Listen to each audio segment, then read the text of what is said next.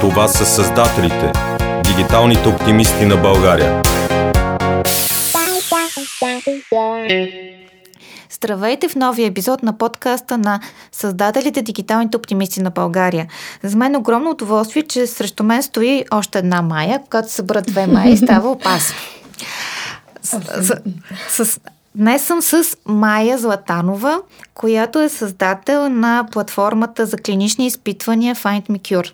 С нея се познаваме от няколко години и всъщност най-важното за нея, което трябва да знаете, че тя е изключително амбициозна дама, която според мен, тя ще си каже по-подробно, без особена подготовка влиза в дълбокото, в сфера, която изисква огромна смелост и много знания. Затова именно предвид, че и Find Me Cure е онлайн платформа. За мен е повече от интересно да чуя от самата нея как въобще се захвана с този проект. Ами първо да кажа здравейте на всички. Много благодаря за поканата. Радвам се, че мога да бъда част от този подкаст и да изразя мнението си, опита си и така нататък.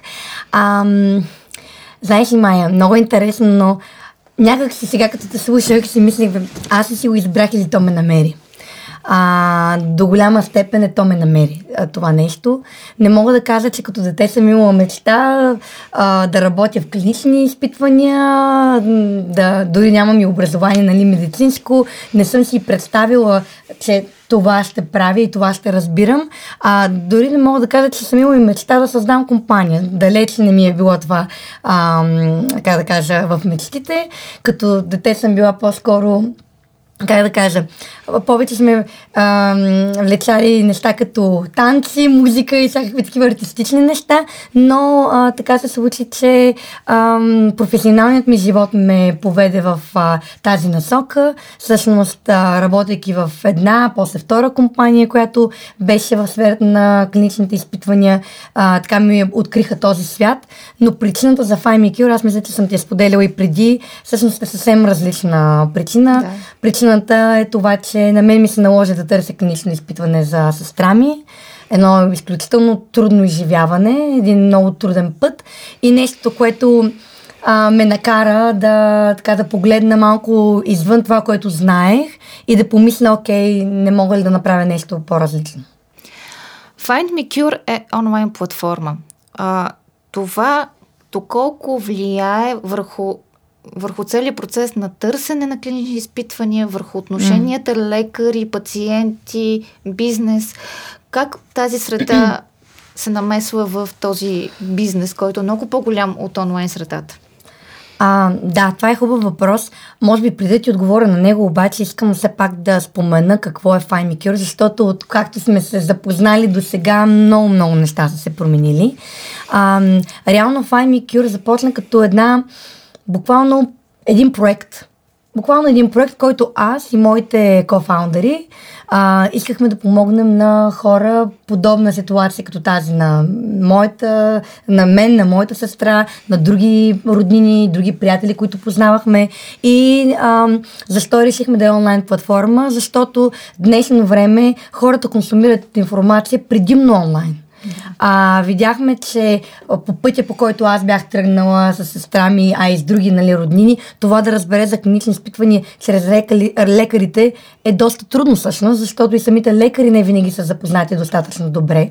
А, и тогава се замислихме, окей, но какъв е тогава, какъв е другият начин да се запознаеш, да се информира за такива клинични изпитвания и то беше естествено, онлайн, там където всички ние търсим информация и там където обаче се оказа изключително трудно да намериш информация, която да разбираш за клиничните изпитвания. А иначе от към бизнес частта само да кажа, ам, нали, е, бизнесът ни е доста по-различен от това, което изглежда а, така на повърхността. Реално това, което правим а, всеки дневно да помагаме пациенти е нещо, което е част от нашата мисия, а, а бизнесът ни е свързан с а, подпомагане на индустрията, най-вече чрез Data Analytics, чрез технологии, които нямат съвсем пряка връзка с това, което правим за пациентите. Това по-скоро го приехме като наша мисия, като принцип, това е да помагаме на други хора безплатно и да им помагаме да се да ги, как да кажа, да ги подкрепям в един много труден момент за тях. Спомена Data Analytics. Mm-hmm. обработка на информация, събиране на информация. Как работите с този тип информация? Тя е много специфична от една страна, да. а от друга страна покрай нея в публичното пространство между пациенти, предполагам, че между пациенти и лекари стоят много заблуди, много недомислени неща. Как се справяте с този балон от да. очаквания, незна, незнание и други подобни неща? Ами, значи в нашия свят а, нали, на, на clinical research, на клинични изпитвания, истината е, че има две основни перспективи. Едната перспектива е тази на пациента и другата перспектива е тази на самата индустрия. Data Analytics а, са означават две е, съвсем различни неща и за пациента, и за, нали, за индустрията. Сега се фокусирам върху пациента, защото ми се струва, нали, че това е а, нещо, което най-много те интересува. Ти си абсолютно права, че ам, данните, то данните, по-скоро информацията, която е публично достъпна за пациентите, а, първо, че тя има. Тя не е публично достъпна а, за пациентите, но тя е ам, под, а, така, а, поднесена написана в, в един много сложен език. И всъщност едно от предизвикателствата, която, които ние имахме, е, те са две предизвикателства тук. Не само да съберем информацията на едно място, което е по-малкото предизвикателство, по-голямото предизвикателство беше как да го поднесем по такъв формат, че пациентите да могат лесно да разберат какво е полезното за тях от тази информация. Как те да действат от тук нататък. Дали наистина това е нещо подходящо за тях, да го споделят с лекарите, с техните роднини или пък роднините с нали, евентуално с пациентите и да, да вземат максимума от тази информация. И това трябваше да се случи не само ам, нали, а, не самия формат трябваше да, да се промени, но всичко това трябваше да се случи така, че да бъде и в ам, сега може би трябва да ми помогне с самото понятие, но трябва да бъде compliant с регулациите. Тоест, да. Да, да, точно така, в съответствие с регулациите, които са много строги в а, тази индустрия и не можеш да променеш просто и така информацията. Добре, а, вие боравите с първо с медицинска информация, второ с лична информация. Всичко това mm-hmm. е в онлайн пространството. Да. Ти спомена вече съответствието с GDPR и други, вероятно, още по-строги регулации, таки mm-hmm. наречем. К- какъв е формата, под да. който излиза тази информация онлайн и, и как се справите с, съответно с въпроси и коментари към нея, които вероятно идват и под различна форма, и положителна, ага. и отрицателна? Да. Ами, знаеш ли, до сега никога не сме имали такова предизвикателство. А, мисля, че те разбирам защо ме питаш това. А, но реално ние не сме имали предизвикателство, което да е свързано с това някакви коментари или а, някакви негативни мисли. Реално хората, които идват на нашата платформа, са хора, които наистина имат нужда от тази информация и разбират, че всъщност не само, че разбират, ами виждат как ние помагаме а, те да вземат максимума от тази информация. Нашата хипотеза, още от самото начало е не отиди да се, и се включва в клинично изпитване. Ти ако влезеш в IMQ, ще видиш, че всъщност никъде не те ам, подкреп, не подкрепяме ми, а, как да кажа, насърчаваме. насърчаваме да, да отидеш да участваш в клинично изпитване. Нашата хипотеза е, че когато ти си пациент и когато ти си в задънена улица, а, не можеш да направиш информирано решение без да знаеш какви са всичките ти опции. Ние, бъдейки от страната на пациента, знаем, че клиничните изпитвания са просто една опция, но ти няма как да се възползваш от тази опция без да я разбираш. Всъщност, нашата задача винаги е била да ти помогнем да разбереш клиничните изпитвания като опция и вече да те хванем за ръка, ако решиш, че това е твоята опция, да ти помогне да разбереш повече и повече, а вече самите екипи, които правят самите клинични изпитвания, тяхна задача е да разберат това най-подходящото нещо за теб ли е наистина, чисто от към медицинска гледна точка. А, ти можеш да се консултираш и с твоя лекар, разбира се. А, да, да прецените плюсовете и минусите, да погледнеш, така да се каже, картата на различните възможности за теб и да прецениш това ли е твоето нещо или не. Ние просто ти даваме буквално първата стъпка, защо ти да, да помислиш за такава опция, от какъв ъгъл да я погледнеш, какви въпроси да се зададеш, така че да се възползваш максимално. Относно GDPR, само да кажа, а, понеже ти подхвана тази тема. Значи, за GDPR също никога не е било някакво предизвикателство за нас. Първо, защото ние винаги много сме ценяли а, информацията на, на личните данни на, на всеки един човек, независимо пациент, какъвто и да е той. Първо, ние тази информация я използваме по никакъв начин. По никакъв начин. А, единствено за това, ако пациента би искал нашето съдействие за, за това да го свържем нататък с а, съответните лица, отговарящи за клиничното изпитване. Но в никакъв друг тип а, нали, Data или нещо друго. А, освен това, ние нямаме, не събираме чак такива лични данни, които да са чак толкова чувствителни при нас. Реално, а, вече много на по-късен етап пациентите споделят тази информация, но това са вече с медицински лица. А, така че, а, първо, наистина факта, че още от самото начало, работейки с професионалисти, защото моите кофаундери са хора, които имат дългогодишен опит с работата с а, клинични изпитвания, медицински и всякакви софтуери и така нататък. Тоест от самото начало те знаеха как ние да се подготвим така, че да сме абсолютно сейф. Но и след това, бъдейки много ам, отговорни какво точно ни трябва, за да можем да помогнем на този пациент, ни помогна да, да сме където сме. А как правите бизнес? Каква, всъщност за индустрията, какво от това, което вие правите е интересно и тази ниша, в която сте вие, всъщност наситена ли е с конкуренти, особено в онлайн средата, или няма? Как въобще бизнесът се ориентира да работи с вас или с някой друг? По какви критерии ви избира? Да, това е много интересен въпрос, а, който между другото няма нищо общо вече нали, с а, пациентите. Всъщност това, което се получи, е, че от един проект, който помага на, а, на, на пациенти, ние осъзнахме страшно много а, как да кажа, минуси, които самата индустрия не осъзнава а, минуси, които са свързани с това как едно клинично изпитване бива планирано, как едно клинично изпитване а, подкрепя пациентите при взимането на решение, а, как едно клинично изпитване идентифицира и таргетира правилните пациенти, които биха се заинтересували. Всъщност, ако трябва да самаризирам да обобщя, проблема на индустрията е, че те наистина не могат да достигнат до правилните пациенти – а, а в същото време, проблема на пациентите е, че пък те не, не знаят кои са правилните клинични изпитвания. И всъщност се получава една, а, така, как да кажа, една а, празнота между двете. Защото хората някакси не осъзнават, че има доста хора, които наистина имат нужда от тези клинични изпитвания. Смисъл, всички имаме нужда от тези клинични изпитвания. Вие просто си нямате на представа, то в един момент, когато имаш някакво заболяване, някаква нужда, нещо, което те нали, кара да търсиш опции, а, всъщност ти виждаш, че това е твоята опция. Просто не го осъзнавам преди да, да, да стигнем до този а, етап. В същото време клиничните изпитвания не винаги имат досег до тези пациенти, за да разберат, окей, сега това клинично изпитване трябва да предоставя такъв тип подкрепа, такъв тип информация, с такъв тип хора трябва да говори. И всъщност се получава, както казах, тази празнота между двете.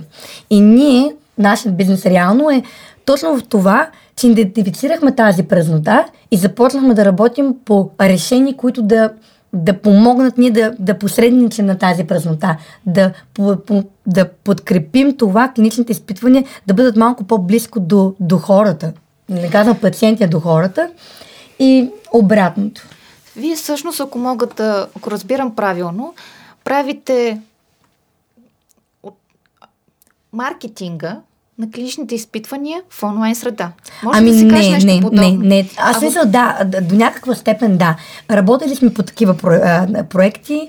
А, да, всъщност може да се каже така. Всъщност основният ни продукт а, в самото начало, не само да кажа, а, ние точно така стартирахме първите ни опити за това да, а, да, така, да навлезем в индустрията, беше точно да се превърнем като маркетинг лицето на, на, на тази, не, то не, даже не ме казва лицето, по-скоро маркетинг връзката, ком, по-скоро бих казал не маркетинг, ами комуникационният канал между двете. Точно да, това е. Да. Комуникационният канал между двете. След това обаче осъзнахме, че този комуникационен канал въпреки нали, вече по-добре осъществената комуникация, не е достатъчен, за да имаме наистина добри резултати и от страна и за пациентите, и за клиничните изпитвания. Видяхме, че колкото повече работим с пациенти и с индустрията, много повече вече влизаме в детайли. Всъщност днес продукта ни е платформа, която може индустрията да използва. Индустрията имам предвид фармацевтични компании, компании, които правят клинични изпитвания.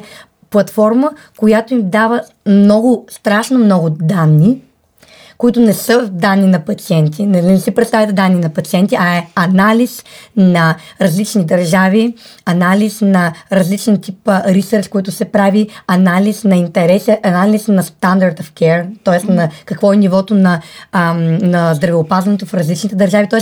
страшно много допълнителни неща, които един нормален човек нали, не нормален, но един човек, който е извън индустрията, да. може би дори не може да си представи. И този анализ цели да, да покаже на индустрията в кои държави, къде всъщност и пациентите биха имали най-голяма полза от техните клинични изпитвания, така че да отидат там, а не някъде другаде и съответно да, да се провалят в техните клинични изпитвания. Ваш, ваш, ваша бизнес има две страни. Човешката страна Точно и така. бизнес страната. Точно така и бизнес страната и медицинската страна, ако можем да кажем като трета страна, която нали, чисто медицинската страна на въпросите, свързани с клиничните да. изпитвания. Как се прави тънкия баланс между трите? Да. Чувала съм от теб или може би съм чела някъде, че вие имате и онлайн а, връзка или онлайн човек, който стои и отговаря на въпроси на пациенти, които се обаждат да. едва ли не денонощно. Как, как успявате да направите да, да маневрирате между тези три нива на комуникация, имайки предвид mm. още нещо, че онлайн средата все повече се опитва да се хуманизира, да става все mm. по-човешка, което да. е нормално. Да. Ами, ха, нека да помисля как да отговоря най-кратко. А, начинът по който а, така, ние успяхме да се позиционираме, влизайки в страшно много детайли, разбирайки всяка една страна. Мотивацията на всяка една страна, задълженията на всяка една страна, нуждата на всяка една страна. И познавайки това, познавайки, разбира се, ти казваш три страни, ама той има и четвърта, която е самите регулации. И те са изключително важни. Тоест, познавайки всички тези страни и, и аз мога да изборя и даже още повече играчи в, нали, на цялата карта, познавайки всъщност всеки един в много детайли, ни позволи да, раз, да ги разбираме и да им даваме това, което те, от това, което имат нужда по най-правилният начин, в най-правилното време. Относно а, това, което каза подкрепата за пациенти, а, нали, чак да се обажда 24 часа, не, не е точно така. А, да, имаме а, нали, чат, на който а, сме отговорни и а, а, така подкрепяме хора от цял свят, наистина. А, за мен е дали ще телефон, дали ще лична среща, дали ще чат или каквото и да било, стига да е направено по начин, по който ти наистина да, да покажеш, че ти пука от другата страна, той работи. Ако ти разбереш по какъв начин ти можеш да помогнеш на, на, на, на другата страна, на, на, на, от, а, нали, от срещния човек и му помогнеш, това работи. Дали ще е лична среща, или ще е по телефон, или ще е чат, или нещо друго, дори автоматизирано би казала, стига то да върши работа, това е най-важното. Спомена технологичното, а, вече изкуственият интелект, чат-потовете mm-hmm. са, са сред нас, така да. да се каже. Вие използвате ли този тип технологии в да, използваме не за пациентите, използваме много, много технологии в тази платформа, за която споменах. А, за пациентите това, което сме направили, всъщност там също използваме немалко технологии, като се замисля, защото в началото правихме нещата доста а, ръчно. А, но разбрахме, че за да можем да помогнем на хиляди пациенти по света, няма как да се случи, нали, ако разчитаме само на екипа. И съответно, много от нещата, които сме направили и сме оптимизирали, разчитат на този тип автоматизация. Но търсики правилния баланс между автоматизация и, и, и как да кажа, личната, личната подкрепа, а, така, а, това да, да, да създадеш едно, не да създадеш, ами точно да дадеш това чувство, че някой е до тебе. Нали, независимо. И че в момента, в който ти имаш нужда, било то дали от информация, дали просто да се чуеш с някой, да попиташ, това съществува, той е до тебе. Тоест някакъв такъв правилен баланс между, между двете. А иначе технологии много, а, за мен те са само някакъв инструмент към а, това да създадеш дадено решение. Да те върна към маркетинговата страна на нещата в онлайн среда. Mm-hmm. Разбира се, ви вече сте еволюирали от маркетингов инструмент или платформа към, към обработка на данни и анализ. Но все пак, кои са маркетинговите при, способи, които работят във вашия бизнес в онлайн среда? Това е доста сложен въпрос. А, не съм сигурна, че го разбирам в интерес на истината, защото а, ако говорим за чисто от към бизнес маркетинг, т.е. Нали, таргетирайки индустрия е едно, ако говорим за таргетирайки пациенти, нали, и съвсем... И в двата случая, как таргетирате едните и как таргетирате другите в онлайн среда. Ако някой Не съм сигурна, че имаме все още нали, крайният отговор на това нещо. Със сигурност постоянно експериментираме и се опитваме да се учим и да оптимизираме. А, истината е, че това е доста динамично. Онлайн пространството е доста динамично постоянно се сменя. Така че аз лично не бих казала, че има някакви магически такива инструменти, които нали, да ги кажа е така и нали, а, че работят постоянно. По-скоро единственото разковниче е каквото и да решиш да правиш, осъзнато да го правиш, измервайки какво се случва след като го направиш и оптимизирайки го постоянно. Това е, нещо, това е нещо, което сме правили постоянно. Експериментирайки с различни варианти, учейки се от резултатите и връщайки се обратно с нови идеи и, и още по-добри а, така, стратегии. Това е въпрос, който много се чудих дали ти са там, но ми се струва, че може би хубаво. А, вие вие сте вече не стартап, вече сте повече от стартап. Още сме си стартап. Повярвай, в тази индустрия отнема доста време, докато отидеш нататък, но да, благодаря ти. Минали сте трите години вече, ми се струва, ако не се лъжа, за, за да сте стартап. Но това е друг въпрос. В старт, млада компания, в да. тази специализирана сфера, mm-hmm. не че има значение, но все пак от България, mm. как се наместихте? Има много значение това, че сме от България. А, и това е една от причините, поради които казвам, нали, все още стартъп. И другото, нали, за тези три години, които каза, всъщност малко е спорно, нали, ние още, даже с моите кофаундъри спорим, от кога точно да броим, нали, тези години, защото, както казах в началото, буквално се стартирахме като проект, който просто да помага на пациентите и след това осъзнахме, че всъщност можем да направим нещо много повече. А, има много по-голяма мисия за цялото това нещо.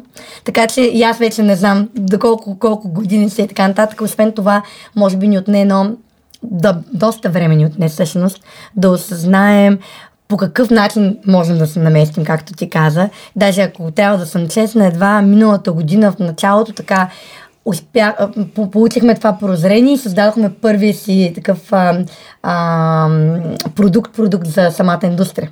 Така че бих казала, че още тече дори той, нали, втората година в момента за това. А, наместването на пазара е много ongoing процес, постоянно. Аз не би казала, че в момента все още мога да твърдя, че сме се наместили. Да, FiMeCure вече придоби международно признание, наистина. А, как това се случи? Ами, честно казано, че заставяйки за принципите си не само към пациенти, към индустрия. Хората просто виждат, че ние когато, че ние действаме в една посока, вярваме в нея и а, заставаме зад обещанията си. Срещал съм се с много, да кажем, стартап предприемачи. И при тях в един момент се получава умора, О, да, един, един застой, в който се чудиш да продължаваш ли, да не продължаваш ли, какво се случва. Когато са в онлайн среда, независимо дали платформа или mm. някакъв апликейшн, това е още по-трудно да се избие нагоре към нещо, което е устойчиво. При теб усещаш ли вече при вас момента на устойчивост и минахте ли през някакво блато на Знаеш ли, аз съм говорила с много стартъпи и скелопи, компании, както искаш го разбирай, да, смисъл да. на всякакъв тип а, ниво компании. А, това е постоянен, постоянни итерации. няма такъв момент, дето да имаш а, нали, sustainable. Нали, смисъл не sustainable, как да кажа, Устойчивост. устойчивост. А, тази устойчивост е по-скоро чувство, което хората виждат от, отвън, отколкото вътре. Ти ако, ако се чувстваш устойчив, ти спираш да иновираш, да, да се развиваш. Тоест, винаги има следващото предизвикателство и следващото предизвикателство и Тоест, чувството за един създател на нещо ново, старо или нали, каквото и, каквато и да е компания, която се развива, а, то няма такова чувство за устойчивост. Защото ти винаги имаш следващото и следващото и следващото.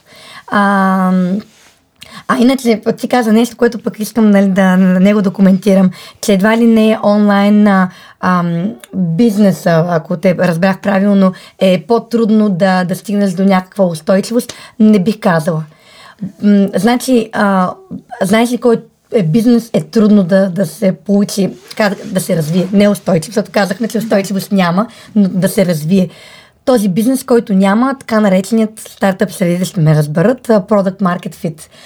Това е, т.е. да създадеш продукт, който да е нужен на, на някакъв конкретен пазар и да се търси и да се използва. Ето това са бизнесите, които не могат да се развият. Моята идея беше просто, че в онлайн средата особено конкуренцията на по-малки, по-големи, най-различни продукти е много по-засилена или поне това е моето усещане. Но това е, може би, въпрос, който сега няма нужда да го говорим. А, добре, сега вече Find Me Cure, повече онлайн, повече офлайн. На къде вървите? Ами, ние сме в България, така че нямаме много избор, така или иначе. А, реално и двете, но сега зависи. Те са стратегии за, как да кажа, а, зависи от а, самият етап. А, по-скоро е комбинация от двете. А, ние все пак сме технологичен, а, технологична компания, така че няма как нали, да няма онлайн, а, cloud-based и всякакви такива а, неща. А, сам, все пак тази индустрия, нали, която говорим за бизнес, е доста офлайн като цяло, доста по-консервативна. Тя е, как да кажа, горе-долу мога да, да я сравня с едно финансовият свят. Тоест, това е едно един съвсем различен свят, който функционира по много специфичен начин и, и то пак е комбинация между онлайн презен, а, нали, съществуване онлайн, но и много офлайн работа. И като цяло хората, които създават а, B2B бизнеси, ще ме разберат, че B2B винаги има този елемент на създаване на, на relationship, на, на, на някакви взаимоотношения. Това е а, един елемент, който трудно ще изчезне и не трябва да изчезва, според мен също така, защото а, в крайна сметка имаш, нали, правиш бизнес, но от другата страна имаш един човек. Този човек, а, той взима някакви решения на база на някакви нали, критерии. А, ти за да ги разбереш, да, от една страна можеш да да използваш онлайн похвати, за да го разбереш това нещо, но в крайна сметка ам, винаги на едни лични отношения доста помагат в случая. Когато сме в B2C бизнес, нали, бизнес т.е. директно към клиенти и говорим за някакви транзакции от рода на искам да си купя нова шапка онлайн, тогава е малко по по-различно, но в B2B света този офлайн елемент според мен е много трудно би изчезнал. Доколко е необходима по-различна тип настройка за отношения офлайн спрямо онлайн, когато говорите с пациенти, с бизнес партньори? Има ли разлика в, в отношението, в а, начина на в разговор? А, има разлика в а, отношение на каналите, нали? Да. Но няма, не, не би трябвало да има разлика. А, по-скоро, сега ще кажа как аз да го разбирам. Офлайн е, а, по-скоро онлайн е начина по който офлайн комуникацията ти може да експоненциално да прерасне. Тоест това, което ти а, изговаряш, показваш, доказваш офлайн, това просто трябва да бъде, а, как да кажа, да се умножи за онлайн пространството. Трябва да имаш една, едно съобщение, да имаш а, ясна мисия и това трябва да се изговаря по всякакъв начин. И в начина по който говориш, начина по който изпращаш мейлите си, в начина по който доставяш услугите си и така нататък и така нататък. Тоест те са доста свързани.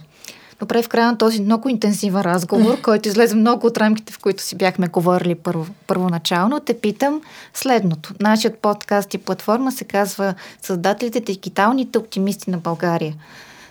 Ти оптимист ли си, песимист ли си, реалист ли си и защо? Много интересно. А, аз винаги съм си мислила, че съм голям оптимист. С времето обаче разбрах, че май съм по-скоро реалист. в някои ситуации повече оптимист, в други ситуации повече реалист. Е много, много рядко песимист като цяло. А, мисля, че това се сменя според а, а, ситуацията, според това как ти се чувстваш.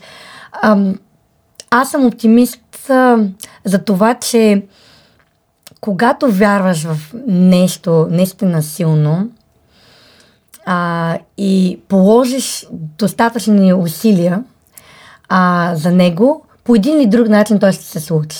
Това ще се случи. А, сега не говоря за тези спиритуални неща, нали, визуализираш и се случват нещата. По-скоро ще цитирам нещо друго. Малко по-различно ще ти отговоря на, на този въпрос. Наскоро ам, една моя приятелка, а, моята и треньорка, а, беше споделила в а, Инес Собашка, твърдя да кажа, защото а, това е човек, на който аз лично много уважавам. А, беше споделила в а, социалните медии а, нещо, което и преди съм го чела доста пъти, но, но, но така а, е супер силно и, и го споделям не защото толкова отговаря на въпросите, а по-скоро защото бих искала да го споделя с вашата аудитория. Мисля, че е нещо много силно което да ви накара да, да, да се замислите не толкова дали сте оптимисти или, или реалисти или песимисти, а какво наистина да направите в крайна сметка. Та това, което тя беше споделила е, а, имаш а, така горе-долу два избора. Всъщност имаш две, две трудности. Два типа трудности, айде така да го кажем. Имаш два типа трудности. Първият ти трудност е, имаш мечта и съответно ти е супер трудно да я постигнеш. Трябва страшно много усилия, а, жертв, саможертви, какво ли не е да направиш, за да постигнеш. Когато я постигнеш, нали, се кевиш, радваш се. Другата, другия тип трудност е малко обратното. Ам, имаш нали, някаква мечта, мечта, но не си готов да платиш цената. Било то да, каквато и да е тази нали, цена. И в един момент а, идва време, когато гледаш тази мечта е така отстрани и си казваш, ей, аз не я постигнах. Аз не платих цената, не я постигнах. Не, когато, когато беше ми лесно, не плащайки цената, така да се каже, но накрая ми стана по-трудно, защото мечтата ми е там. Да. Пък, нали, не там, където исках да бъде. Така че, ето това трябва да се, да се замисляме. Коя трудност сме по-склонни да приемем, коя, коя трудност нали, сме готови да преглътнем. А, това не означава, че за всяко едно нещо в живота не трябва да даваме макс нали, така нататък и да се а, насилваме, но да си помислим какво е нещото, което толкова много е важно за нас, че да, да сме готови да положим достатъчно усилия те да се случат. И дали си оптимист и реалист, песимист, това се сменя, но едно нещо не се сменя. Че когато се положиш усилие за нещо, то по един или друг начин се случва. Добре, аз ще завърша този въпрос с допълнителен Добре. въпрос. Как се, как се чувстваш ти в дигиталната среда? Удобно? Предизвикана? Преди, постигаш мечтите си или по-скоро ти е просто бизнес средата? А, предизвикана. Определено съм предизвикана, защото не мога да кажа, че а, всичко ми идва естествено и го знам. А, честно казано, дори с а, и бизнес средата се чувствам доста предизвикана и то така трябва да бъде. Това означава, че постоянно се учиш, което е чудесно. Разбира се, не е толкова чудесно, защото това означава, че винаги трябва да излезеш от комфортната си зона. А, но не знам дали мога да дам а, така точен отговор на това нещо. Чувствам се, че ми е интересно. Това е важно. да. Уважаеми слушатели, за мен също беше ужасно интересно и много приятно да съм днес с Майя Златанова, още една Майя в, наши, да. в нашето студио. Желая ви прекрасен ден. Останете с нас на www.creatorsbg Търсете подкаста ни, създателите Дигиталните оптимисти на България. Потърсете ни онлайн, във Фейсбук, в социалните мрежи и ни слушайте и бъдете с нас, защото, както каза Майя, най-важното да ти е интересно. Абсолютно. Много ти благодаря, Майя. Оля. Това са създателите, дигиталните оптимисти на България. Bye.